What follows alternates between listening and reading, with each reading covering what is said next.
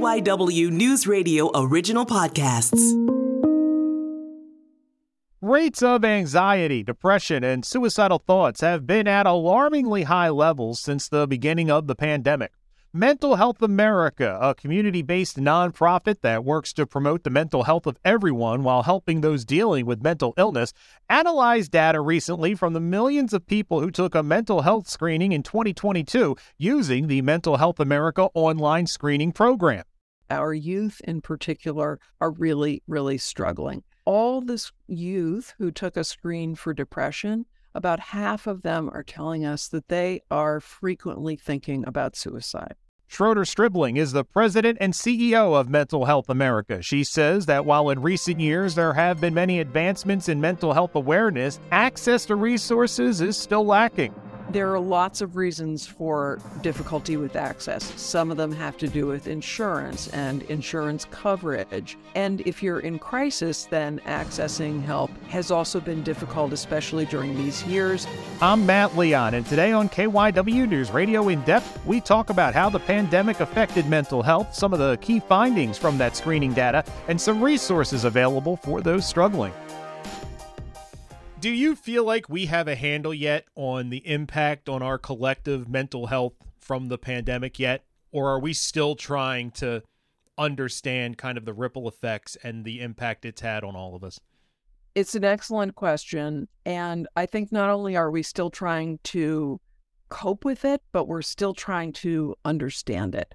I think there has been an enormous impact on our collective mental health and well being for some, the past few years have been traumatic. For others, they have been more mildly deteriorating to our mental health, but we have all felt some effect from it. And one of the things that those of us in the field have been predicting is that there was going to be a very long tail to the mental health effects. So we're not surprised to see that we're still coping with this. What I am grateful to see is an increased amount of conversation in our society and culture overall. And your show is an example right now. So thank you for that. We're very grateful for all being done to raise awareness.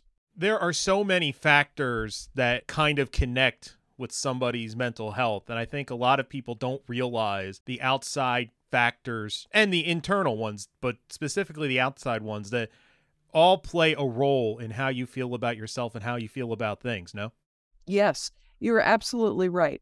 So, our mental health is impacted by all kinds of things. Some of those are ones that we're born with, some of them have to do with our genetics. And then some of them have to do with our surroundings and our relationships and our workplaces and how safe we feel in these various environments or how much pleasure and enjoyment we're able to experience in these environments. So there are definitely lots of things impacting our mental health. As we mentioned at the beginning, the aftermath of the pandemic, there are all the things that ordinarily affect us, and there are those internal factors too.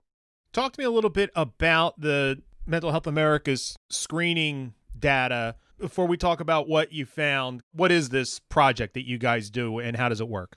At Mental Health America, our mission is to promote mental health and well being and to work to prevent mental illness and crisis.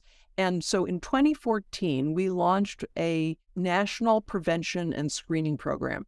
This is a free an anonymous site where people can go and check in on their own mental health. And then after you take a mental health self test, you're directed to lots of resources to help link you to the help and support you might be looking for after you've checked in on your mental health. So we launched it in 2014. We began to see a huge rise in the use of this platform in 2019 and that has continued all the way through today. So at this point, we're getting about 20,000 visitors each day to the platform.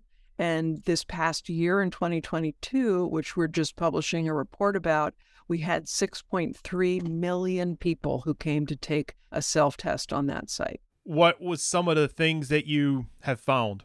Well, unfortunately and not surprisingly, some of what we found was confirmation of what we knew, which is that our youth in particular are really, really struggling. So, of those 6.3 million people who came to the site, about three quarters of them were age 24 or younger. The most frequently taken screens are those for anxiety and depression, though there are many other screens and youth are taking those as well. I highlight them because so many youth are reporting feeling depressed or feeling anxious. And here is just one data point that tells us a little bit about the degree of severity. Of all this youth who took a screen for depression, about half of them are telling us that they are frequently thinking about suicide this enormous number of our youth who are having thoughts of suicide. And one can imagine that there are others out there who didn't come to the screening site for whom this is also an issue. So that's one of the headlines that we would like to focus attention on because we're very concerned about youth and emerging adults and how their mental health is at present. I don't want to say good news, bad news, but there are obviously alarming rise in a lot of these statistics. But on the other side, the fact that these conversations are happening, I feel like we've kind of crossed a threshold when it comes to talking about mental health and not being okay. Whereas 20 years ago, it was suck it up, we'll get through it. Now, many, many more people are comfortable, even if it's an anonymous survey or talking to somebody, putting it out into the world on social media. There's a positive in that, and I don't want to dilute the alarming statistics, but am I painting it too rosily with that?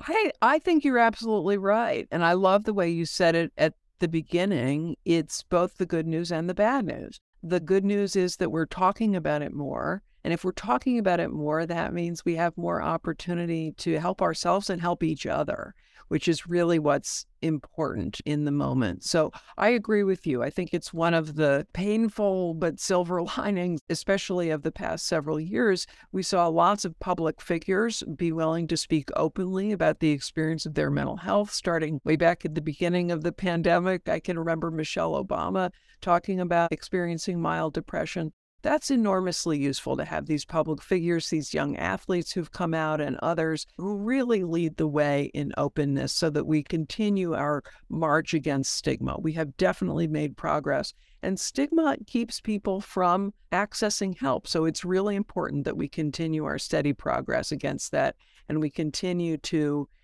encourage open and honest and authentic dialogue amongst people about our mental health. We need to take a break. We will have more with Schroeder Stribling right after this. This is KYW News Radio in depth. And we are back on KYW News Radio in depth, continuing our conversation with the president and CEO of Mental Health America, Schroeder Stribling. You talked about how big the numbers are with the younger generation. I am assuming just because having done a lot of these conversations, it does not cut evenly across most people. Do you have that breakdown where you can see there's out size impact on certain communities? The greatest risk and the greatest distress that we are seeing are among youth who identify as being of color, being biracial, being of more than one race, black and brown youth, and also LGBTQ youth. So, no doubt that's where we're seeing the highest level of distress and the highest level of risk. So, we're very focused on that. Of all the screeners who come when you ask them what are those things that are contributing most to your feelings right now, to your emotional state right now, to your mental health right now, what people say are they have worries or concerns about body image, self image, and relationships. So, once again, that speaks really again to youth and to those particular youth who are in crisis or are in distress. Those are the things that they're worrying about. Do we have the infrastructure, the mental health mental health infrastructure in place to handle all the people that, you know, obviously in one form or another are reaching out or looking for help when it comes to like finding a therapist stuff like that. It seems to me that we are woefully i don't know if unprepared is the word but just the numbers aren't there as far as number of people available to help all these people. We do have problems with access. And access is one of the things that is most important and that we advocate for all the time and that we focus on in our policy and advocacy work at Mental Health America. There are lots of reasons for difficulty with access. Some of them have to do with insurance and insurance coverage, whether that be Medicaid or private insurance. So, making sure that you have insurance for coverage in the first place, then making sure that that coverage will actually be able to connect you with the right resource at the right time. And if you're in crisis, then accessing help has also been difficult, especially during these years. And you have probably read, as we've been tracking, I'm sure others in your audience have as well, concerns, especially for youth who were trying to access emergency services and were sometimes in emergency rooms or waiting departments for a long time before they could get help when they were at a crisis level. That is really what we do not want to see. So, access and help for crisis and making sure that people have the coverage, but also making sure that our workforce is there and that we're in the right places. So, for instance, in schools, a lot of youth who access mental health services can do so and need to do so at school. So, we want to make sure that we're in those places where people are going to be accessing the help that they want. And you're right, at present, we are not where we need to be with that degree of access for folks. So that's what we educate on and talk about in the work that we do. I will say that one important note for your audience is that we had an advancement this past year in access for crisis services with the launch of 988. So, about a year ago, a new national crisis response system was launched. It is called 988. It's a lifeline. You can call 988, you can text 988, and you will get a mental health response for a mental health crisis. So, this is an advancement in what we have available for crisis. But we at Mental Health America like to remember that crisis is not a win. So, we like to encourage folks to remember to think about getting help before you get to the crisis point. So, when you feel things are a little bit off or you're not feeling right, it's a great time to go take a self test at our screening site at MHA Screening, the Mental Health America screening program, or a good time to talk to a friend or a trusted other or a therapist if you can get connected about what's going on so that we can try to prevent crisis from happening in the first place. Are there other tools that people can utilize if they are unable to find a therapist in a timely manner.